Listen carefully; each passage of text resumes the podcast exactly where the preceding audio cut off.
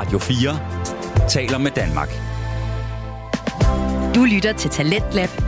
Din vært er Kasper Svendt.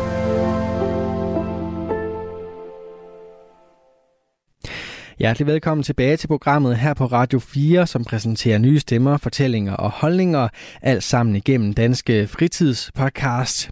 Sådan en er vi godt i gang med nu her, og øh, vi vender således tilbage til den naturvidenskabelige En ting ad gangen, som består af de to værter, Vilas Jacobsen og Tobias Bjerg. De øh, præsenterer her en øh, podcast, som øh, dykker ned i de her fænomener, der for nogen måske er indlysende, men for andre som mig lige kræver lidt forklaring. Og så er det altså godt, at vi har Tobias og Villas, der tager ansvar for både at give noget underholdning til de passionerede videnskabsmænd og kvinder, og noget god solid viden til os, der lige mangler de sidste puslespilsbrikker for at forstå virkelighedens sammenhæng. Faktisk så i aften præsenterer de to venner også et øh, bindeled imellem vores virkelighed og den, der bliver præsenteret i forskellige skærmes verden. Og øh, det gør de i den her episode, som dykker ned i den smittende hitserie The Last of Us. Og øh, vi vender her tilbage til aftenens episode, hvor den altså står på neddyk ind i svampens verden.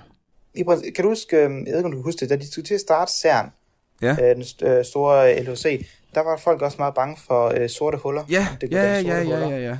Og, og der kan man sige, ja, sorte huller findes i universet, og de er blevet skabt. Så det er jo rigtigt nok. Men at det her skulle, altså, du ved, du ved, altså, øh, og der er noget, der har forudset dem, og det har nok haft noget med partikler at gøre, med høj energi. Og her Det- har vi partikler med høj energi. Jamen præcis, altså To det, plus to. det alle, alle, bri- alle, alle brikkerne er der. Ja. Alle brikkerne er på bordet. De, de, skal bare, de skal bare lige sætte sammen, så, så går det. Ja, så, fuldstændig. Ja, altså, så, så okay. Fair enough. Men, men, okay, så, så lad os da bare hoppe ud i at tale om, hvordan det fungerer med mennesker, eller ikke fungerer med mennesker. ja, lad os gøre det. Godt.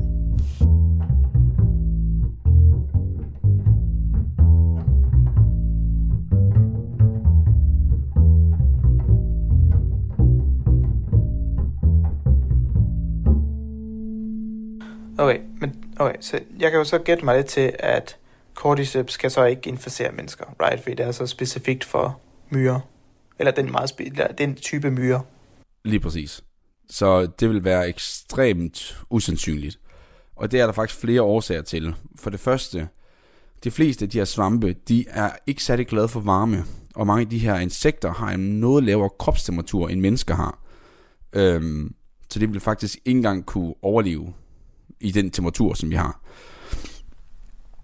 Og det er en af de største ting, der er et problem. Og så øh, efterfølgende, så som du siger, altså vi er også bare ekstremt langt væk fra myrer. Altså sådan rent øh, genetisk, altså myrer er et insekt, og vi er et pattedyr. Og der er bare virkelig, virkelig langt, og vi er meget mere kompliceret, har mange, mange, mange, mange flere forskellige komplicerede ja, tankemønstre, hvordan alt er sat sammen, og vi har noget hud, og inden det hud har vi noget, noget mere hud, og alle mulige ting under, hvor det ikke bare er et lille, tyndt Ja. exoskelet, som man skal igennem. Øhm, Præcis. Og så kan man sige, "Nå, men det kan være, at man der- kan komme... Hvad siger du? Jeg vil bare sige, der er jo svampe, der kan, altså du, du, du, folk får jo forskellige typer svampe på kroppen, der binder fast. Yes. Og det er rigtigt. Men, men, men, men, ja, men, men det er den her specifikke cordyceps svamp, Ja. den vil ikke kunne, Nej, på det grund af de ting, kunne. du nævner. Der er jo faktisk mange, der tager den som sådan en... Øh, hvad hedder det? Kosttilskud, fordi den har nogle, Hvad? nogle gode ting. Som, der er faktisk mange, der spiser den her svamp her. Er det rigtigt? Ja.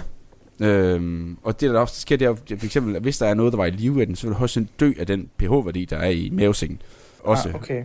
Øh, eller hvis du er meget lidt svamp, som der er, det bliver også ofte slået ihjel øh, af den varme, der er, når du tilbereder maden også og sådan noget. Så det, Men jeg, jeg vil sige, men det, altså det, altså, det er fair, men det føles også som, øh, det, det føles som at kaste lige lovligt meget med terningerne ved, ved, ved at spise den eneste svamp i verden, som har, du ved, evnen til at overtage i hvert fald myres krop.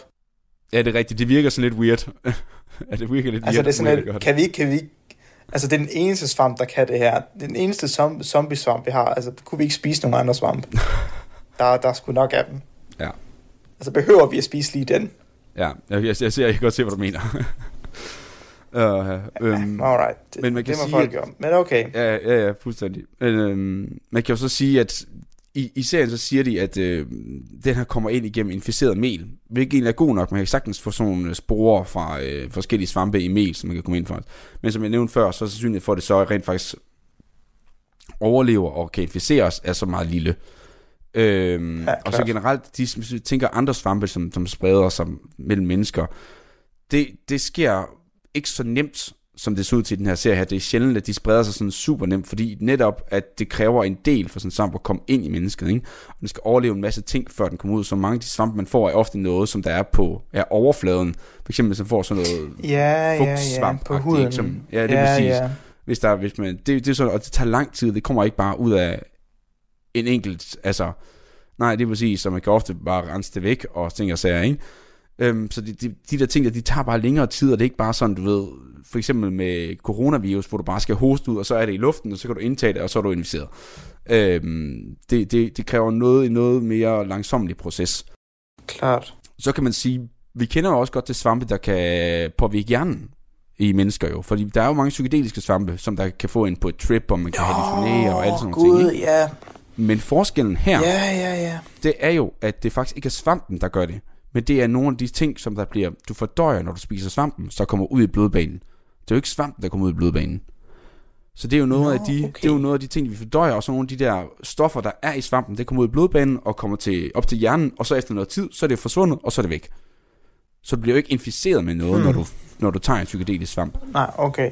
Okay, så der er ikke nogen svampe, der direkte påvirker hjernen. Det er meget sådan ind- indirekte processer. Ja, det er præcis. Altså, men men der, har der, der, er ikke, der er ikke nogen svampe, der går i folks hjerne. Nej. Øh, I hvert fald ikke, hvad jeg kender i hvert fald. Og, Mm. og, og det vil vi allerede høre nu, ikke? Altså, nu har vi, okay, ham der forfatteren der, der lavet den. Vi har nogle svampe, der kan give hallucinationer i mennesker. Vi har nogen, der kan gøre zombie-ting i myrer. Vi ved, at vi kan finde sporer i mel. Altså, man kan ligesom, du ved... Nå, men, men, men nu skal det høre ham der, ham forfattergutten der. Ja. Øh, altså, men, mente han det seriøst, eller var det bare Nej, for jeg, jeg, tror, jeg, tror, det var, jeg tror, det var sådan lidt en, en sådan for lige at forsvare, at det giver mening. Så at sige, det, det har den gjort. Det, er, det, altså, jeg, tror, jeg, jeg tror ikke, det var sådan, han sagde, at det, det kunne lade sig gøre i virkeligheden. Det var mere for at sige, at Nej, okay. Ja, okay. Ja, så han, hans idé er, han mener, at hans idé eller, øh, var ikke helt åndssvag. nej, lige præcis. Så ligesom du, du kan fange de der forskellige ting, og så kan du komme med en idé, og så er man sådan, yes. Ja, fordi nu mere jeg hører om det, altså hvis der er nogen, der faktisk mente det her seriøst, så er det jo, antager, at det er en joke. Ja, ja. Eller de har taget ja, ja. nogle svampe eller et eller andet. Ja, men der er, der er så nogle ting, der er, bliver lidt øh, faretroende lidt senere hen omkring svampe, men det kommer vi ind til senere. Og det er jo så ikke noget, han har tænkt over selv. Men Okay, okay, okay. Ja, Men, men- så tænk på, kan, kan, man, kan man være immun så? ja, og det er jo netop det, fordi at, øh, det er jo, man kan sige, det hele, ja, det er måske noget, vi skulle have startet med at sige, øh, hvad, hvad der egentlig sker i den her øh, serie. Hele serien baserer sig jo på, at der er den her svampeinfektion, og de her inficerede, de bliver, øh, når man så bliver inficeret, så bliver man sådan helt, hvad kan man sige, de gror sådan nogle underlige svampe ud af hovedet og hjernen, og så laver de sådan nogle netværk, og det ligger sig, og så er basically hele verden er slået ned, og der er gået 20 år, hvor de har levet det her øh, apokalyptiske øh, samfund. Og nu har vi så fundet hende her, Ellie, som der så til sideladende er, øh, hvad hedder det, immun over for cordyceps. Hun er så blevet bit, eller er sådan en øh, inficeret, og man kan se, at hun ikke er blevet til en inficeret selv. Og dermed tænker man, hun må have nøglen til at finde en kur, for man har ikke kunne finde en kur indtil videre. Øh, Klart. og så handler det jo om, at de så skal, ja, så tager han afsted sammen med hende, og så skal de se, om de kan komme afsted hen, hvor der er nogen, der kan hjælpe dem med at finde en kur. Øh, ud fra hendes blod, eller et eller andet, ikke? Øhm, Ja. Og det man, det man så får at vide i det aller sidste afsnit, det er, at hun er immun, fordi at moren blev, hendes mor blev bit, da hun gav, øh, da hun fødte hende. Lige da hun fødte hende, øh, blev hun bit. Øh, altså ikke selv, men moren blev bit, og så fødte hun på samme tid. Og af den årsag, Okay. så siger de så, at fordi den har været med hende siden, øh, siden, hvad hedder det, begyndelsen, okay. siden så det, det, det, ja, det, det er et form for vagt vaccineargument, right? Ikke det, de mener, Yes. at du bliver udsat for en version? Ja, okay. Så det er lidt det samme, som da vi talte om vacciner i forbindelse med køer. Var, Ja. var ikke sådan, det startede Jo, vacciner? jo, jo. Ja. Det der med, at du bliver udsat for en anden variation af en øh, virus, eller en mildere version af den. Ja. Øhm, og så kan du, okay, ja, okay. Mm. Mm, giver, giver det mening her? Eller, altså, Jeg kan høre, at du allerede er lidt skeptisk. Jamen, jeg, altså, jeg, jeg er som udgangspunkt skeptisk. Ja, Men altså, altså- Det, det, man, det man kan sige, jeg har tænkt rigtig meget over det her, fordi jeg, der er ikke mange, der har skrevet over det, men jeg kan jo så bruge min baggrund i, i, i vaccineforskning og, og forståelsen af, hvordan immunsystemet virker, og, og, og ligesom overveje, hvordan kan det her give mening. Så hvis hun skulle være immun, så deres argument det er, at, og det er jo, her bliver det så helt sindssygt, de siger, at, at den har været med hende siden øh, fødsel, og den producerer en eller anden form for kemisk øh, messenger, der får hende til at, der får den normale cordyceps til at tro, at Ellie er cordyceps. Okay, Giver det mening? nej. Nej, det synes jeg heller ikke. Så når at, okay, er tanken så, at den så ikke angriber hende, eller hvad? Ja. Ja, lige præcis. Så, okay. så ideen, ideen er her ligesom, at det, som du siger, lidt vaccineideen, ikke? At, at fordi at hun allerede er inficeret, så kommer der en kort ind, og så siger den, hey, du er allerede inficeret. Der gider jeg ikke inficere, jeg går igen. Agtig. Øh, nej, nej, undskyld, fa- faktisk ikke det, den siger. Den siger faktisk, hey, jeg kommer ind i dig, og så, så tror den faktisk ikke engang, at det er et menneske, så tror den, at det er en anden svamp, den er på vej ind i. Og så derfor, derfor vil den Okay. ikke udvikle sig. Er Mm. tanken, ikke? Og det her, det begynder at blive lidt underligt, fordi normalt, når man snakker vacciner, så er det jo ikke, fordi man har noget af sygdom til stede. Det er fordi, at din øh, immunforsvar har lært at genkende den, så den kan slå den ned med det samme, der kommer en ny. Ja, ja, ja. Og det er jo ikke det, de snakker om her jo. For det vil måske give mening, hvis nu hun blevet fået en anden en, der var lille, og så hun har udviklet et immunforsvar, som der kan angribe alle cordyceps meget mere, end de andre kan. Så når hun bliver inficeret, så bekæmper hun med det samme og slår den ihjel. Men det er jo ikke det, de siger som argument her. De siger, at hun allerede har den. Altid med sig. Ja, ja, ja, ja. Og der begynder Præcis. det bare overhovedet ikke at give mening. Nej, det kan jeg sgu egentlig godt se. Og så det, jeg prøvede at tænke på, hvis det skulle give mening, så skulle man forestille sig, at da hun blev født, så må hun have fået en eller anden lille version af det her cordyceps spore, som er anderledes end den oprindelige. Der var en muteret version, som opfører sig anderledes. Fordi hvis ikke der var det, så var hun også bare selv blevet inficeret og dø med det samme. Fordi der er ikke noget, med mindre det så skal være, at cordyceps slet ikke kan inficere spædbørn. Men så er det ikke noget med, at hun er blevet født. Så er det noget med, at alle spædbørn kan ikke blive inficeret. Så der må være en lille Ja, muteret præcis. version, som, som måske kan leve i en eller anden underlig form for symbiose med hende. Hvor det er sådan, at den ikke vil æde hende, og ikke vil gøre noget, men bare ligesom lever sammen med hende. Mm. Og, Okay. og så kunne det være, at den kunne ud, udvise nogle ke- kemi- kemikalier, eller et eller andet, som gjorde, at den normale cordyceps blev slået ned, når den kom ind i en. Ikke at den genkendte den, eller noget som helst, fordi svampe og sådan noget, de har jo ikke en genkendelsesmekanisme som sådan. De vil bare gerne dele sig. Nej. Det eneste, de gerne Det er vil, det, er det, at det er dele det. sig. Og hvis de kan finde noget mad, de kan spise, så tager de det. Og på den måde, det kan du ikke snyde den til at tro, at der ikke er mad. Fordi hvis der er noget mad, så spiser den det. Hvis du kan følge mig. Der er ikke sådan en... Ja, jeg, Den er ikke klog og intelligent. Men, men så, jeg tænker, i forhold til en vaccine så, hvis vi leger med tanken om, at Ellie her har fået en anden variation af svampen. Ja. Right? Som af en eller anden årsag ikke dræber hende, men lever i en symbiose med hende. Ja. Hvordan stopper det hende for at blive påvirket, hvis hun så bliver bit af en person, der så har den normale cordyceps? Altså, hvor- hvor- hvorfor, hvorfor hun ikke bliver påvirket? Ja, Ja, så, så det jeg kan se, den er med, at den tror, at hun er cordyceps, det giver ikke nogen mening. Men det der kunne være, det var, at den producerede et eller andet, som var kun toksisk for den normale, men ikke for den, hun har af de her svampeversioner. Så hvis nu den producerer et eller andet stof, som der cirkulerer i blodbanen, som der bare slår det her stof ihjel, eller måske sætter sig på den og får hendes immunforsvar til at genkende den her cordyceps med det samme, så vil det give mening. Eller det vil give mening, hvis hun har okay. allerede lært cordyceps at kende på grund af den her infektion tidligt i sit liv, og dermed kan slå den ihjel lynhurtigt med sit eget immunforsvar. Mm. Mm. Det er ligesom, Right, den, okay, det er ligesom okay. den måde, hun kan, hun kan slå den ihjel på. -agtigt. For det der med, at, bare, at, øh, at den kommer ind og så kigger, åh, oh, det er sgu da en svamp, jeg er kommet til. Nå, jeg går igen. Det, ja, det, hold, det holder ikke. den, den holder ikke. Okay, så, så vi, vi konkluderer lidt, at deres forklaring for, hvorfor hun er immun, holder ikke helt. Men Nej. man kunne være meget gavmild med en tolkning og så komme op med, en, med, med vores løsning her på en potentiel immunitet over for den her svamp. Ja. Og, og hvis man går med den forklaring, så vil man nok godt kunne lave en form for vaccine. Ja. Jamen, det er 100 procent, okay. og, og det, som der er lidt interessant her, det er også, at jeg, jeg har tænkt også, at i sådan her, det vil også være, at hvis man, hvis man virkelig skal tænke ind i serien og være sådan, hvad, hvad, hvorfor kan man forklare det? Det kan også bare være, det er lazy story, storywriting, og det er den nok. Men det er også, det der med, at man kunne også bare se, det kan også være, at de mennesker, der siger det her, det er jo ikke dem, der er lærerne. Det, det kan godt være, at de ikke ved præcis, hvad der bliver snakket om, så de bare siger et eller andet, som de ikke ved Klart. noget om. Ja, ja, ja. Og det, ligesom- det, ja, det, jeg giver ja. det benefit of the doubt, og tænker, hun ved ikke helt præcis, hvad hun snakker om. Hvis man kan forstå det sådan lidt, du ved, nogle gange, så vil folk også snakke om vacciner som noget, eller det her, og så kan det være, at det sådan, fordi de har misforstået, hvordan vacciner virker. Så, altså, Okay, okay. Benefit of the doubt. Karaktererne ved måske ikke nødvendigvis rigtig Ja. meget om biologi eller medicin. så Præcis. okay, fair enough, fair enough.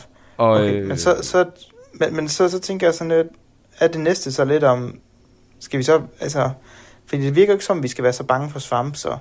Ja, man kan, man kan jo sige, at vi kan jo lige slutte af her med at sige, om, om de, de vil godt finde en kur, ikke? De vil godt bruge hende til at finde en kur til alle. Og, og, det, og det siger de jo så ved, at de vil tage de der celler ud i hjernen fra hende, og så dem, og så isolere den der kemiske, kemiske messenger, og så reproducere den, ikke? Hvilket på sin vis giver mening, men det der med, at hun så skal dø på baggrund af det, det kan jeg ikke helt se, hvorfor. Og hvis man godt vil finde det, altså hvis man godt vil finde det der, så kan man sagtens bare tage en blodprøve og finde ud af, hvad det er, og så kan man syntetisere det selv. Det kan godt være, at de ikke har mulighed for det på de hospitaler, de har, men det vil ikke være et problem, hvis først man kan genkende det.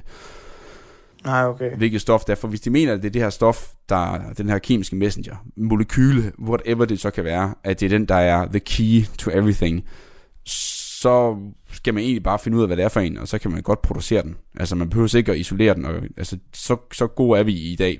Men man kan selvfølgelig sige, der er gået 20 år siden 2003, så der er ikke sket så meget på naturvidenskaben siden 2003 i serien. Så måske... Nå, ja, okay, i forhold til tidslinjen. Ja. Øh, så måske kunne de ikke så mange ting, og det kan være, at de ikke har mulighed for at gøre så mange ting, fordi... Ja, Og, så det, det, er måske, det er måske lidt en, en, en, en, en drama øh, øh, trick fra, fra seriens side. ja. Og det, med, det, at hun- at hun så skal dø. ja, lige præcis. Og så ender det jo så med, og nu har vi så allerede spoilet hende det ender jo så med, at, at han, bliver, han vil ikke have, at hun skal dø, og så går han på sådan en rampage og dræber dem øh, alle sammen på det hospital der, og tager hende med. Og man kan så sige, at mange sidder og snakker om, at åh, hvad nu vaccinen kunne fungere, kunne den ikke fungere og sådan noget. Og jeg tror i princippet, at det ligegyldigt, om den vaccine kunne virke. Ideen handler mere om, hvorvidt han havde lyst til at ofre en person for en potentiel kur, eller og han har jo aldrig blevet offer hende. Så det handler mere om den personlige holdning, og jeg synes, der var alt for mange snakker om alt muligt vacciner, jeg sidder og tænkte, det kan aldrig lade sig gøre, det er ligegyldigt. Hvis bare de vidste. Hvis Ja, bare de vidste, at det ikke kunne lade sig gøre. Ja, og jeg tror, ja, okay. Men, øh, men, men, men hvad, hvad, hvad, hvad er det næste, så vi skal snakke om? Ja, så tænker jeg, at det vi skal snakke om nu, nu har vi ligesom fået, hvad kan man sige, etableret, at det her det er relativt umuligt, øh, mange af de her ting her. Men hvis man lige giver, du ved, alle the benefits of the doubt, alle steder, så er der, du ved, en vis sted, hvor det måske kan give mening.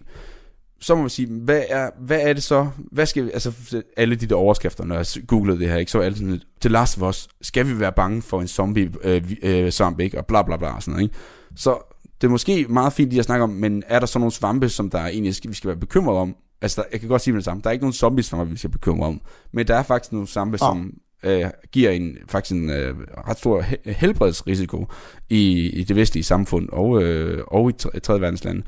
Øhm, så det er faktisk øh, ikke helt skævt, at man skal huske på, at svampe er en lidt overset øh, organisme, som der faktisk er ret farlig. Øh, fordi der bliver fokuseret, ja, især med coronavirus, bare på virus og bakterier, meget mere end svampe. Du lytter til Radio 4. Du er skruet ind på programmet Talents Lab her på Radio 4, hvor jeg, Kasper Svindt, i aften kan præsentere dig for tre afsnit fra Danske Fritidspodcast. Her som nummer to er det fra En til en gangen, som består af de to værter, Vilas Jacobsen og Tobias Bjerg, og de dykker denne gang ned i hitserien The Last of Us, som er baseret på et øh, computerspil af samme navn. Og øh, deres snak omkring den smittende serie vender vi tilbage til her. Hvad skal jeg frygte? Øh, Candida auris. Ikke et skræmmende navn, Mm. kan man sige. Nej, nej, ikke rigtigt. Men det er faktisk en af de, som, en af de svampe, der er sådan højst på, hvad kan man sige, watchlist. Fordi at de her svampe, det er en svamp, der har højst sandsynligt udviklet sig til at inficere mennesker på grund af global opvarmning. Shit. Og det er jo lidt interessant, fordi, kan du huske det, jeg sagde i starten med, at der er mange svampe, der slet ikke kan inficere mennesker? Ja, på grund af varme, Fordi ikke? de, ja, på grund af, at de for varme, ikke? Men i det, at der begynder generelt at være varmere og varmere og varmere ah, på jorden, Okay, ja, ja, så begynder de også at vende sig til at leve i varmere og varmere øh, Miljøer. man sige, miljøer, og dermed også kunne inficere mennesker. Og, og ofte så er sådan nogle svampeinfektioner ikke det store problem for almindelige raske mennesker, men det er et meget stort problem for det, man kalder for immunsvækkede personer. Og dem har vi jo rigtig, rigtig mange af, vi faktisk flere og flere og flere af dem, fordi vi får en ældre og ældre befolkning, især i Vesten, og de har bare ikke lige så stærkt immunforsvar, og dermed er det nemmere at ramme og slå dem ned. Derudover har vi også en masse mennesker, der tager øh, en masse antibiotika, øh, hvilket også kan påvirke dit, øh, dit, øh, dit immunsystem og faktisk øh, slå noget ned i dine tarme. Altså når du tager antibiotika, påvirker du også alle bakterier, også de gode, også de gode bakterier, der er i din tarme. Mm. Og hvis du slår dem ned, så kan det være, at de andre svampe kan overtage og sådan begynde at gro op der.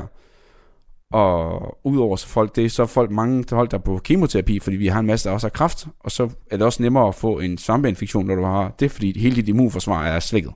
Ah, Så. okay, okay, okay, okay. Og så den her, den er så udover det også resistent for stort set alle de beha- behandlinger, vi allerede kender i forvejen. Nå, Så det, vi har allerede lidt en, en ting, der er lidt, lidt problematisk her, ikke? Og, øh, og det, som jeg så vil sige, det er, at når vi skal snakke om behandlinger af det her, grunden til, at det ikke kunne lade sig gøre, altså tidligere, det var fordi, de ligner hinanden så meget. Så man kan sige, egentlig, jeg kan lige give et eksempel på, hvordan man har behandlet dem tidligere. Det har man gjort med noget, der hedder azoler. Og øh, azoler øh, blokerer syntes, syntesen af et bestemt stof, der er rigtig vigtigt i cellemembranen på de her svampe. Og det stof har vi ikke i vores cellemembraner. Mm, okay. Hvilket ligesom gør, at vi godt kan give det, og så så vi ihjel. Men hvad nu, hvis vi så får nogle svampe, der ikke har den samme cellemembran, men en anden cellemembran, som vi så ikke kan ramme? Så kan vi ligesom ikke bruge den her længere.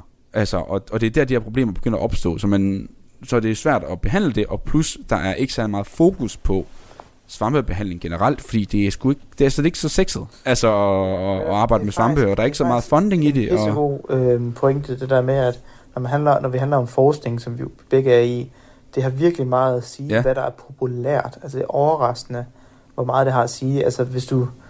Fordi det, i sidste ende, så skal der sidde nogle gutter, eller nogle gutinder, eller nogle ingen af delene, der skal søge penge, ikke? Og du skal argumentere for, mm. at, at folk skal give dig penge.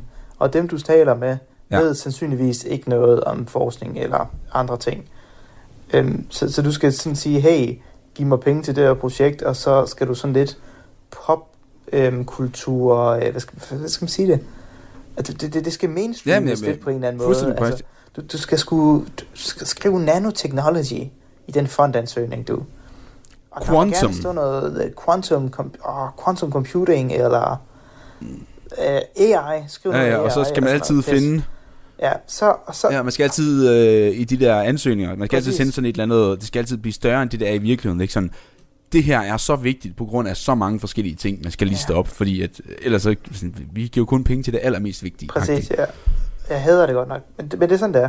Og, og det betyder så også, Sådan er det jo, ja. at, at ved mindre, og det lyder helt plat, ved mindre folk er straight up bange for svampe øh, og svampeinfektioner, og, og det er et problem, der Mm. bliver dækket meget i medierne, så betyder det bare, at når du sidder her, eller vi, vi sidder i vores podcast, og så kan vi sidde og blive enige om, okay, vi skal nok forske lidt mere i svampe, og måske øh, Ja. ja. svamperelaterede øh, hvad kan man sige, sygdomme.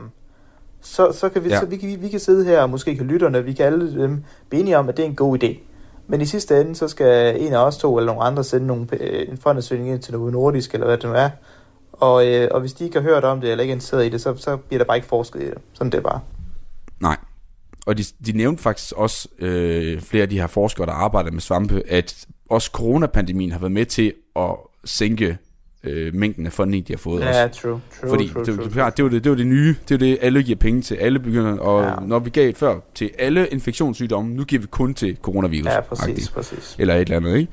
Og det samme med store stater, som, som giver masser af penge til den forskning. Det er også bare sådan, hvis du har et eller andet med... Øh, altså jeg kan sige helt seriøst, for øh, Institut for Biomedicin, der er rigtig mange, rigtig, rigtig, rigtig mange labs derovre, som der har arbejdet med infektionssygdomme, med forskellige virus og herpesvirus, og HSV, og jeg ved ikke, hvad de arbejder med. Men så snart det her corona kom, så begyndte de at... De har ikke arbejdet med corona før, nogensinde før, mange af dem. Men så åbner de en coronadel for netop at få penge øh, og arbejde med det. Øh, og det er, også, det er også godt, de gør det, fordi at coronavirus er en virus ligesom de andre, og de ved masser om det. Jeg siger ikke, at de ikke øh, er, øh, Nej, ved, hvad de laver. Nej, nej. Men det er meget sjovt det der med, at Nå, men så skifter vi lige retning, fordi det der, der pengene er, agtigt, ikke? Ja. Og, og som du siger, det er bare sådan, det er sådan verden er, øh, at man bliver nødt til at lave det, hvor der er penge i, altså, og så må man jo, ja, som du siger, så kan vi sidde og blive enige om, at det skal vi gøre noget ved, men i sidste ende er det ikke os, der skal bestemme det, eller kan bestemme det. Ja, det er det. Jeg har, altid overvejet, jeg håber, hvis jeg en dag bliver rigtig rig, right, så, så, la- så laver jeg, det hedder Villa, Villates Forskningsfond øh, fond for, for god forskning, Ja, ja, ja. hvor det bare er mig, der sidder og læser øh, forskningsforslag og giver til det, jeg synes er nice. Det er sjovt, du siger det. Jeg har overvejet nøjagtigt det samme. Jeg synes, det kunne være så fedt. Vi kan lave- Bare selv at være sådan. Hvis, hvis, hvis, hvis, podcasten Du bliver, fortjener noget. Du skal have nogle penge. hvis podcasten bliver stor, ikke? Du skal have nogle penge. Rigtig vi kan- Oprah of uh, videnskabsfunding. Ja, Du skal have penge. Du skal have, en, en, du skal have en penge. ting ad gangen forskningsfond for, Ja, for, fuld- for, Jamen, et det- bedre, det det, for et bedre Danmark, eller sådan noget. Det lyder godt, det er sådan noget. For et bedre Danmark. Ja, men du ved, For der, der skal altid sådan noget For alle. Ja, ja, for ja. alle. Ja, det gør vi. Og så, så ja, okay. Vi skal bare lige tjene nogle af de der penge først. Så er det gudskelov ja, heldigt, at vi... Og så, øh, så, så, og så laver vi en uh, GoFundMe-kampagne øh, for alle lyttere. I bare kan donere alle jeres 1000 kroner til os. Så. ja, så, så, så fordeler vi dem til noget fornuftig forskning. Og laver gode Ja, podcast-afsnit om, hvilke, hvad, vi, hvad vi giver penge til. Og hvorfor giver vi giver penge til det. Ja, Det bliver- ja, ja, fuldstændig. Er utrolig transparent øh, fond. Ja, det det man måske den eneste af sin slags. Det er jo faktisk meget fedt. Altså dem der, nu har vi fået den her ansøgning i dag. Lad os læse den op. Ærligt talt, jeg tror, det kunne være nogle grinerne afsnit. Jeg tror, jeg tror, det kunne være virkelig sjovt at læse nogle af de der fondsansøgninger for at høre, hvad folk gerne vil have penge til af forskning. Og så kan vi sikkert debunk Ja. ja. noget af det, for noget er sikkert fucking bullshit. Og så kan vi, så kan vi se, at de, har, de laver en eller anden dårlig graf, eller et eller andet, som de har lavet paint, hvor de, hvor de illustrerer en eller anden effekt. Eller og endnu bedre, har du set nogle af de, har du set de der fondsansøgninger, hvor folk de får en eller anden, altså en professionel grafiker til at illustrere en eller anden sådan fysik, sådan noget fra, det ligner nogle af dem, der arbejder med illustreret videnskab, som har lavet nogle af de her fondsansøgninger. Ah. Hvor man er bare sådan lidt, det er bare pisse, det ser så weird, I har fået en, I har betalt en grafiker mange tusind kroner for at lave den der side til jeres artikel, til jeres ansøgning, fordi det får det til at se så uægte ud. Altså, ja, der var en, der sendte yeah. en artikel til mig, Ja, det er rigtigt. fordi jeg arbejder meget med, med, med, med, med neutroner og neutronproduktion i kernefysik. Og så var en, der sendte sådan en artikel Ja. til mig, og jeg kunne bare, da jeg så forsiden, der vidste jeg, at det var lort. Jeg vidste, det var dårligt. Øhm, Nej, og okay. de havde nogle af de der grafikere, du ved, hvor det er sådan lidt, de prøvede tydeligvis at sælge deres forskning. Fordi deres, i min optik Ja. ja. var, fordi forskningen ikke var god.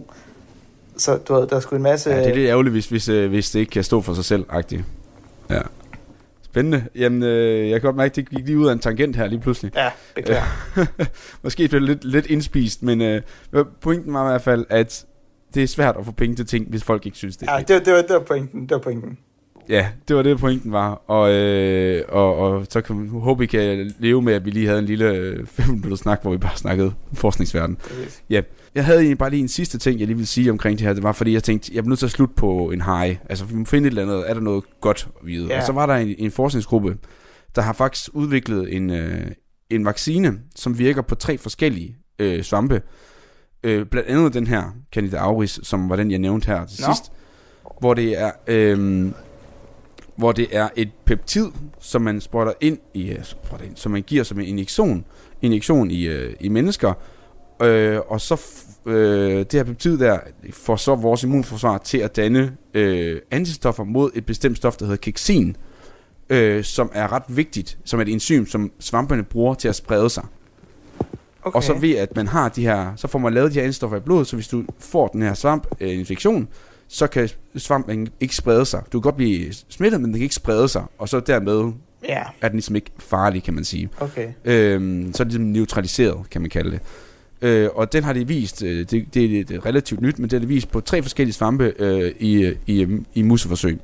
Så øh, der, der, er, der sker noget på det, og, og det er ret interessant, men der er helt sikkert en... Øh, vigtigt, at give mere øh, opmærksomhed på det. Og så en af de der forfattere, en af de personer bag øh, den her, øh, en af de her artikler her, hun sagde også, at hun faktisk tror, at på grund af alt det her omkring The Last of Us og svampe, og alle de artikler, der er beskrevet, måske håber hun, at det kunne give lidt mere, en lille smule mere hype til svampeområdet, og gøre det lidt mere Og, og, og, og nemmere at få penge til for, forskning. Damn, så det vil Ja, sige... nem, altså, jeg, om, det- om det kommer til at ske, ved jeg ikke, men det er ret, ret fedt, hvis der er sådan en eller anden dum tv-serie, som faktisk var et spil for første gang for 10 år, til 10-15 år siden, hvor Ja. nu er, øh, kan, kan gå hen og, og påvirke en forsknings, øh, forskningsfelt. Shit. Så det, det vil sige, at hvi- hvis vi øh, i vores en til en gang forskningsfond ikke, ikke, ikke har nok penge til at fonde den forskning, vi gerne vil have, så skal vi bare pitche en tv-serie omkring emnet. Ja. Og ja. Ja, bedst god idé. Ja, hvad synes du om det? Øh, jeg synes egentlig, det var okay. Altså, man kan sige, når vi har lavet de her film eller faktaer... nej, altså ikke, ikke, ikke det... Altså, jeg... Okay. Lad mig lige, lad mig lige rephrase mig selv. ikke, ikke, ikke din præstation. Det var ikke sådan, jeg sagde. Det var okay. Det var ok. Nej, jeg tænkte, jeg Okay. tænkte jo i forhold til film. Vi, vi plejer jo gerne at give en karakter. Ja. Øh, Ja, ja, til, det er rigtig filmen, godt, du right? siger for, det. for, i forhold til, hvor, mm. hvor Mhm. præcis var filmen, eller hvor langt væk var den fra sandheden, right? Og den, det, vi Mhm. ser, den hedder film eller fakta, fordi, nej, ja, fordi det er jo ikke, det er jo ikke meningen, det skal være helt præcist øh, korrekt, det der sker i film, Nej. men vi vil gerne diskutere det alligevel. Jeg synes, den har været bedre end Armageddon-filmen, i forhold til Okay, naturvidenskab. kontroversielt? Nej, Det er ikke kontroversielt, det er meget, meget nemt statement at lave. nej. Øhm, Der var, det var også en, mil- en milliard atombomber fra. Øh, eller sådan noget. Ja. I, Så jeg, jeg, synes- altså noget af det har selvfølgelig været søgt, right? Men Ja. ej, jeg føler sgu det er okay.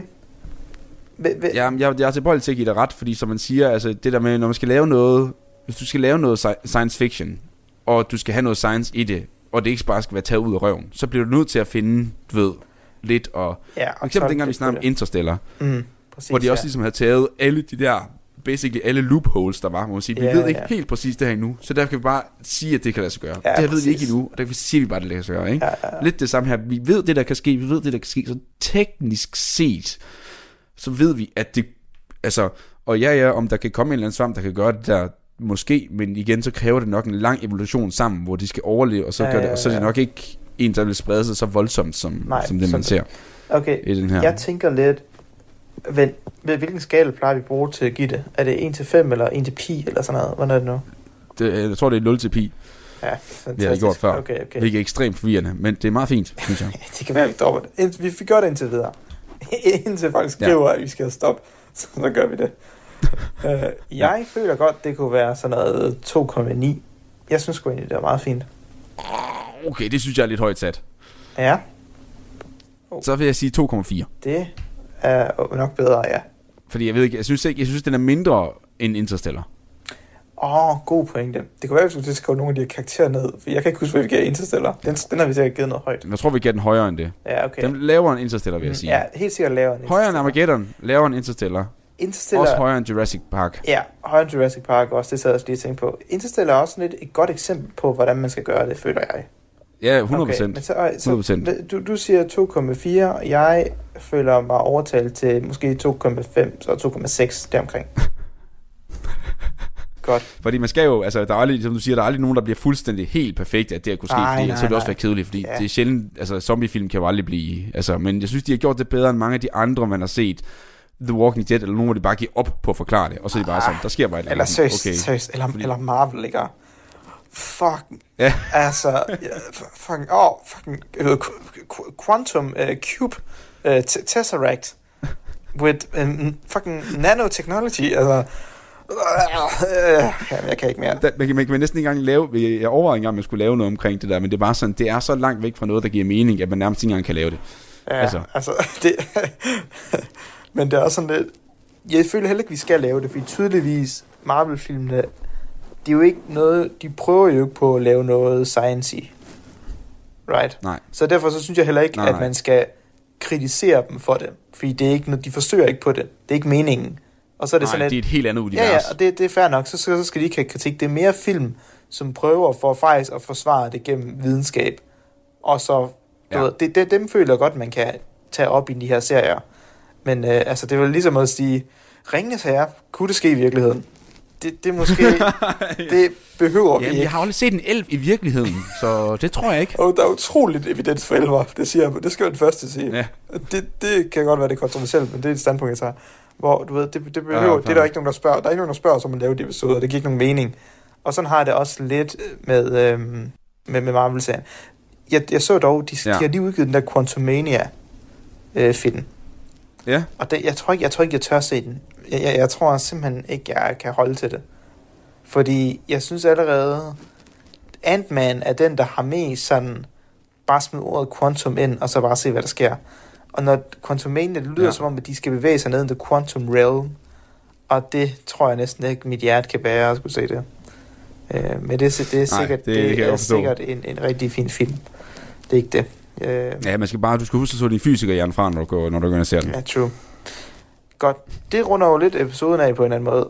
Ja, og så vil jeg egentlig også sige, at øh, også, der er rigtig mange, der har skrevet til os, både på Instagram og direkte til os på e-mail, og vi har, vi ser alt det, I skriver til os. Der er, og er rigtig mange gode øh, idéer. Der er også nogen, der er spændende, men måske ikke nok til et afsnit, men vi vil rigtig gerne snakke om de ting, som I synes er spændende.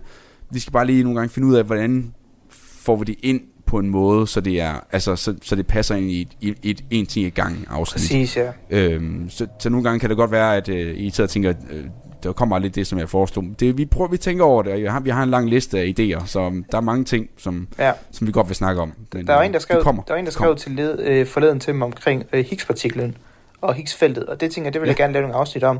Også fordi jeg har faktisk holdt en, en forelæsning på Aarhus Universitet for tredjeårs studerende omkring det her.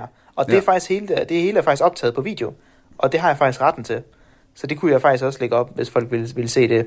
Øh, men jeg tror også, vi Uh. laver podcast-afsnit om det, så det bliver lidt mere øh, Ja. lægemandsprog. Øhm, men ja, så det, Ja, så det var nok en ja. god idé. Øhm, så ja, Nu hvor langt, langt størstedelen af vores øh, lytter ikke er tredjeårs fysikstuderende. Det er korrekt. Øhm, fair nok. Men okay, men med det, så tror jeg da bare, vi siger tak for at lytte med den her gang. Og så håber vi, at vi Ja. lyttes ved derude. Du lytter til Talentlab på Radio 4. Og her var det altså den naturvidenskabelige podcast En til en gangen med Vilas Jacobsen og Tobias Bjerg, som fik dykket ned i hitserien The Last of Us, som er baseret på et øh, computerspil af samme navn. Og det gjorde de altså for at øh, gøre opmærksom på, hvordan øh, forskellen på spillet og seriens virkelighed og vores egen egentlig ser ud. Du kan finde en til gangen inde på din foretrukne podcast tjeneste, og også følge med på det sociale medie Instagram, og det kan du også gøre med aftenens sidste fritidspodcast. Den hedder Bil-podcasten og består af Jakob Terkelsen og Andreas Schmidt. Det er en passionspodcast, som dykker ned i overgangen fra fossil til elbil, og også de nyeste trends og nyheder inden for verdenen, der altså køres på fire dæk. Og øh, ja, normalt så har podcasten altså to værter, men Andreas er ikke med i aftenens afsnit. Det er der en helt særlig grund til. Den og øh, selvfølgelig et par nyheder får du her, hvor vi først skal høre fra en velkendt karakter. Velkommen til Bilpodcasten. Her bliver du klogere sammen med os. Mit navn er Jakob, Og mit navn er Andreas. I denne episode skal vi snakke om de korte nyheder. og i dag der kommer nyhederne til at handle om... Det var da utroligt. Og så lige i begyndelsen af en podcast. Bilpodcasten, det er Jakob. Ja, hej Jakob, det er Chris. Jeg har Chris. Uh, Jakob, uh, jeg ringer egentlig. Uh, hvordan går det? Jamen Chris, det går ganske udmærket. Chris, jeg sidder lige midt i en podcast, som jeg er ved at optage. Kan vi klare det på et andet tidspunkt? Jamen, jamen, det er egentlig derfor, at jeg ringer. Det er fordi, at Andreas han kan ikke komme i dag. Nå Chris, jamen, det lyder da mærkeligt, fordi Andreas han plejer da altid at komme, når vi indspiller podcast. Ja, men det er sådan set bare fordi, at, at han bøvler med at oplade hans Tesla. Ah, Chris. Altså nu, øh, en Tesla, den oplader jo nærmest helt af sig selv. Den skal bare sættes i ladeboksen. Jamen, det, det er sådan set fordi, at der er nogen, der har taget hans, hans ladeboks i nat. Lige, lige midt om natten i mulm og mørke. Jeg, jeg blev helt bange, da han fortalte, fordi jeg hader mulm. Ah, Chris. Altså ladeboksen, den er jo skruet fast i væggen. Ja, Men det, det er jo netop det, de, de har taget hele væggen med. Så, så nu, nu har han slet ikke nogen, øh, nogen garage længere. Nu har, nu har han kun en carport tilbage. Ah, Chris, det, øh, det lyder godt nok usandsynligt. Altså, jeg ved jo, at Andreas han har en hund, som hun ikke den havde hørt noget. Altså, det kan jo, de kan umuligt have fjernet den helt væk, uden den opdagede det. Jo, jo men det, er det er jo netop det, at, at det, det gjorde den også. Men den fik bare så mange gennemstegte engelske bøffer med banæstoast til i, i går aftes til aftensmad, så den kunne slet ikke bevæge sig eller gø. Jeg tror også, den er blevet helt blind af alt det mad, Jacob. Ah, Chris, det, det har jeg simpelthen aldrig nogensinde hørt om, at en hund den skulle blive blind. Altså nu kender jeg faktisk nogle dyrlæger, og jeg har aldrig nogensinde hørt, at de siger, at hunden de bliver blinde af at spise bøffer med banæs. Og Andreas, han øh, kan jo også bare lade bilen med nødopladeren.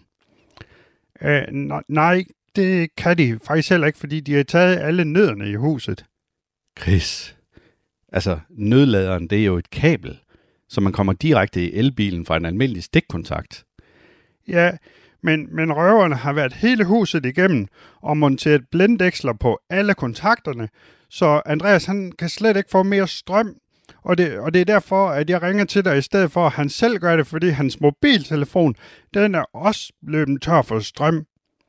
Chris, det er altså noget sludder, det du siger. Kan du ikke bare komme til sagen? Hvorfor er det, Andreas han ikke kommer i dag? Øhm, okay, det, det er så fordi, at Chris, eller Andreas, han er blevet en far til en lille pige, så han er nødt til at holde lidt barsel fra bilpodcasten. Jamen Chris, det var da en dejlig nyhed. Hvorfor sagde du ikke bare det fra starten? Jamen, jeg vidste jo ikke, øh, om du vil tro på mig, fordi at han har ikke haft den der store babymave. Chris, vi to, vi skal vist have en uh, snak om blomsten og bin på et tidspunkt. Men hils Andreas, og så sige tillykke med den nye titel som far for mig af. Ja, det skal jeg nok gøre, men, men hvorfor skal vi snakke om blomster og bier? Den tager vi senere, Chris. Ha' en god dag, og hils omkring dig. Det skal jeg gøre. Så må du jo også videre med bilpodcasten. Ja, som I sikkert godt kan høre, så er Andreas ikke på plads her i bilpodcasten til at holde min krøllede hjerne på plads, og derfor så havde vi altså lige besøg af Chris fra Chokoladefabrikken. Det er helt sikkert noget satire, som jeg synes har været vanvittigt sjovt sådan igennem tiden, og derfor så øh, kunne jeg ikke lade være med lige at give dem en, eller lave en lille hyldest på det. Og det er jo også en måde at udbringe øh, den her nyhed med, at Andreas han jo er blevet far til en lille, sund og rask pige, som måske kan være medvært her på Bilpodcasten om 18 år. Nu må vi se. Om ikke andet, så øh, dagens nyheder, de kommer til at dreje sig om snifferbiler. Det er sådan et nyt våben, at øh, Færdselsstyrelsen de har fået. Så vil Circle K teste mobile ladestandere, blandt andet i Sverige. Og vi skal høre lidt om nogle in-wheel motorer, altså motorer, som ligger helt ude i hjulene. Og så slutter jeg naturligvis af med at sige, hvad der kommer til at ske på Bilpodcasten igen her næste gang om en uges tid. Men som sagt, det jeg skulle til i gang med, og det bliver lidt specielt i dag, for jeg sidder og taler til en skærm. Jeg taler ud i luften, eller rettere sagt, jeg taler til jeres ører. Så det bliver min stemme direkte til jer. Der er ikke så meget modspil i dag, så det skal jeg prøve at give mig selv. Det er helt nyt for mig. Men nyhederne i dag, de kommer blandt andet til at handle om snifferbiler. Og snifferbiler, til dem, der ikke har hørt om det før, så er det sådan et nyt våben, at Færdselsstyrelsen de har fundet frem, eller er kommet frem med. Det er noget, som egentlig har været på prøve i en periode helt øh, tilbage til september måned 2021, og så frem til marts 2022. Dengang der sad det på to af deres syv tilsynsbiler. Og det her udstyr, det bruger man altså til at måle udstødningsgasserne i forhold til, hvor meget kvælstofoxid, som bliver udledt fra lastbilerne. Og det kan man altså gøre på afstand. Det vil sige, at de, de her tilsynsbiler, de kører bag ved lastbilerne, og så kan man måle, hvad for nogle gasser, der kommer ud af, af udstødningen. Og grund til, at man synes, det er så interessant, det er fordi, at øh, den her evalueringsperiode, den viste, at omkring 1% af danske lastbiler, de mistænkes for at være manipuleret med. Og så er der helt op til 11%, som kører rundt med defekt øh, emissionsbegrænsende udstyr. Og det vil altså sige, at, øh, at der kan det gå rimelig galt, fordi at når at det her emissionsbegrænsede udstyr det ikke virker, så udleder lastbilerne omkring 40 gange så meget NOx, altså det her kvælstofoxid mere, end de normalt vil gøre, hvis det virkede, det her udstyr. Derfor så anbefaler transportministeren, at Færdselsstyrelsens biler, altså alle de her tilsynsbiler, de bliver udstyret med det her fume chasing technology, som man kalder det, for at minimere miljø- og sundhedsskadelige stoffer. Og en anden fordel, der er ved den her teknologi, det er, at du kan gøre det imens, at lastbilen den kører. Det vil sige, at du skal altså ikke til at, at trække alle de her lastbiler ind på restepladser, som man tit har set ved øh, forskellige motorvejsstrækninger, hvor, hvor det har været måden at gøre det på. Og så har det jo også nogle gange været til gene for de andre trafikanter, og, og det har sænket trafikken væsentligt i den periode, hvor de har gjort det. Så derfor så øh, synes jeg da absolut, det her det er godt. Men det er ligesom om, at der er ved at være hets, eller der bliver kørt hets på lastbilschaufførerne lige pt. For jeg synes jo også, at den her afgift, der lige er kommet på bordet i forhold til kilometerafgiften, der skal til at stige her fra 25 og op til, til 2030, hvor den skal stige til en krone og 30 per kørt kilometer, hvis man ikke kører på et grønt brændstof. Og lige nu, der er der altså ikke rigtig nogen grønne teknologier, eller eventuelt en batterilastbil. Men den mulighed findes altså ikke pt. Men jeg vil nu springe videre til vores nyhed nummer to. Og det er det her med, at Circle K de er begyndt at teste sådan nogle mobile ladestander i Sverige. Og efter at have læst artiklen, så synes jeg egentlig, at det er utrolig spændende. Og grunden til, at jeg gør det, det vil jeg komme ind på lidt senere. Men nu kan jeg lige prøve at gennemgå det med dig, så kan du selv vurdere, om du også synes, at det er et spændende tiltag, at Circle K de er gang i her. Til at starte med, så sætter de altså to mobile ladestandere op for at imødekomme et øh, ekstraordinært stort ladebehov, som der er i Sverige i forbindelse med de her sæsonskift, når folk de skal op og på ferie og på fjellene. Fordi det her det er jo typisk et område, hvor der måske ikke lige er den største kapacitet i forhold til elnetværket. Så de her mobile ladestander, de har også batterier indbygget, og det skulle efter sine kunne aflaste ladenetværket, selv om kapaciteten er på 300 kW ved ladestanderne. Men de to nye enheder, der bliver testet, de bliver stillet op i Lysdal og i Mora, og de kommer til at understøtte den her elektriske bjergtrafik, der vil være. Og det kommer altså til at ske allerede nu her, lige inden påske. Så hvis vi har nogle lyttere af bilpodcasten, der eventuelt skulle til Lysdal eller Mor, så vil de have kunne se de her to opstillede mobile ladestandere. Circle K de skriver selv, at de er ultra hurtige oplader med op til tredobbelt, eller med tredobbelt hastighed.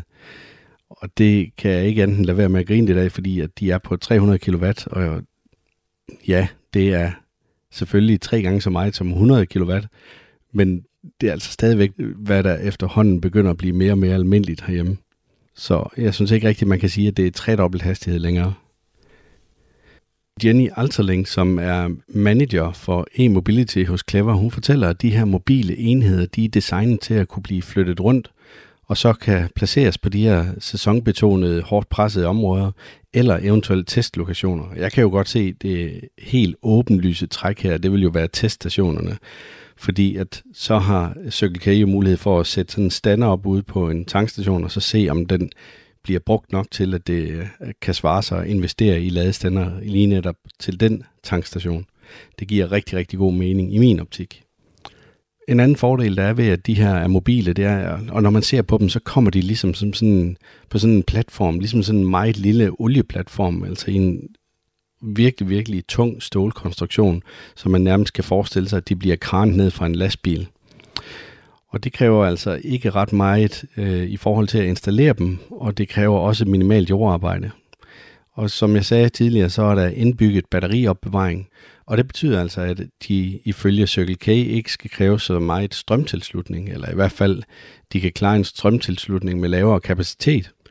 Det har jeg lidt svært ved at se, hvordan det skal kunne lade sig gøre, fordi det er to opladere, som bliver stillet op, som har en total kapacitet på 300 kW, og der er fire biler, der kan kobles til på samme tid. Og jeg vil sige, hvis der er fire biler, der er koblet til, så får du altså lynhurtigt tømt det batteri, der er på. Nu skriver de selvfølgelig ikke noget om, hvor stort det er, men når det første væk, det batteri der, så kræver det jo altså, at den kan trække de her 300 kW fra øh, netværket. Så kan jeg ikke se, hvordan det minimerer det. Ellers så skal det i hvert fald skrue drastisk ned, når det er sådan, at man sidder og lader sin elbil. Og det tror jeg ikke, at de fleste brugere de vil være tilfredse med. Men Circle K de tester i hvert fald brugervenligheden omkring det, og så funktionaliteten i forhold til de her to lokationer, som var Lysdal og Mora. Udover det, så udtaler Per Selin, manager ved ejendomsudvikling, også ved Circle K, at de her mobile ladestationer, de vil være synlige i Circle K's Charge-app. Det vil altså sige, at man allerede derinde vil kunne se, hvor de er opstillet og hvor de er tilgængelige. Og de vil også vise, om der er optaget ved selve ladestanderen, ligesom man kender det fra alle de andre ladestandere, som er tilgængelige på Charge-appen. Men grund til, at jeg synes, det her det er spændende, det er jo fordi, at jeg kunne godt forestille mig, at der måske er nogle andre tankstationer, som ser lyset i det her, især i forhold til at teste af, om deres tankstationer kan bære, at man investerer i nogle ladestandere til lige netop den tankstation. Jeg synes, det er en enorm god idé, og derfor så synes jeg helt klart, det er spændende. Sidste nyhed i dag, den kommer fra en kinesisk bilproducent, som hedder Dongfeng. Og jeg ved simpelthen ikke, hvorfor jeg kaster mig ud i det her med at skulle sige kinesiske navne, men det er åbenbart relevant, når man har en bilpodcast. Jeg tænker det er fordi, at der kommer rigtig, rigtig mange nyheder fra Kina. Men den kinesiske bilproducent Dongfeng har lanceret en produktionsmodel med in-wheel motorer fra leverandøren Protein Electric. Og i presmeddelelsen der hævder Protein, at Dongfeng Fengshen E70 er verdens første personbil, som er udstyret med to Protein Drive in-wheel motorer. Bilen har også en konventionel monteret motor, som driver forhjulene, men de her to in-wheel motorer, som driver baghjulene, det giver den altså firehjulstræk, og hver baghjulsmotor yder 104 hestekræfter. Det vil altså sige, at du har to motorer, der ligger ude i bag, nærmest helt ude i hjulene, og på den måde så sparer de en masse plads. De hævder, at de sparer op mod 50% i forhold til lagerplads, altså pladsforhold i kabinen. Og så mener de, at øh, accelerationstiden den er 42% hurtigere, og at der er en mulighed for 18% højere kurvehastighed, takket være drejningsmomentet, som ligger helt nede i de her in-wheel motorer. Og samtidig med det her, så fordi at motoren de ligger helt ude ved hjulene, så er der 83 færre dele, end hvis man sammenligner det med en konventionel motormontage. Det synes jeg er lidt sjovt, og måske også lidt bekymrende, fordi hvad sker der lige, hvis det nu er en bil, der kun har de her motorer hen i bag, og den ene motor, den lige pludselig står af? så vil jeg da sige, at så kan du i hvert fald risikere, at din bil den bare tager en drejning. Der håber jeg godt nok, de laver en eller anden form for sikkerhedsordning. Det gør de selvfølgelig, fordi det vil jo virke fuldstændig ulogisk, at fordi du accelererer, at du så kun accelererer på det ene hjul, så vil bilen simpelthen blive tvunget af vejen. Og det går jo på ingen måde. Protein Drive, de hævder så også i deres øh, presmeddelelse, og nu skal I være opmærksom på, at det her det er jo altså en kinesisk presmeddelelse, så jeg tænker også, der måske er pyntet lidt på de tal, som jeg lige nævnte lige før men de hævder også, at der har været rigtig stor interesse for brugen af de her indwheel motorer. Det undrer mig lidt, for jeg synes ikke rigtig, jeg har set noget før. Og det passer så ikke helt, fordi at Lightyear, som vi nævnte på et tidspunkt, det er den her hollandske solcellebil, hvor producenten gik konkurs. De havde den faktisk med i forbindelse med deres drivlinje. Og det var øh, ifølge dem selv verdens mest effektive øh, drivlinje, at der var på en bil. Lordstown Endurance, de har også brugt dem, men det er også øh, en produktion af et køretøj, som er gået fuldstændig i stå. Og så er der altså kun øh, Aptera tilbage, som planlægger at bruge de her indwheel motorer i deres trehjulede motorkøretøj. Og det vil vel nok nærmest være en øh, motorcykel eller en autocykel, og ikke sådan et rigtigt passagerkøretøj. Uanset hvad, så synes jeg, det er spændende, hver gang der kommer ny teknik på gaden, og og det er jo sådan noget, som vi interesserer os for her i Bilpodcasten, og som jeg også håber interesserer dig som lytter. Men næste gang i Bilpodcasten, så fortsætter jeg vores roadtrip til Viborg, hvor jeg taler med Anders, som har et 6 kW solcelleanlæg. Og Anders han har virkelig forsøgt at optimere på det her anlæg i forhold til opladning af elbil med mere. Men det kan I høre meget mere om igen her på Bilpodcasten om en uge. Indtil da kan I have det godt derude. Radio 4 taler med Danmark. Og med dig helt opdateret på bilverdenen, så fik vi altså rundet af for aftenens program. Det gjorde vi med tre danske fritidspodcasts, og øh, her til sidst var det altså Bilpodcasten, hvor Jakob Takkelsen fik præsenteret et par nyheder inden for verden på dæk.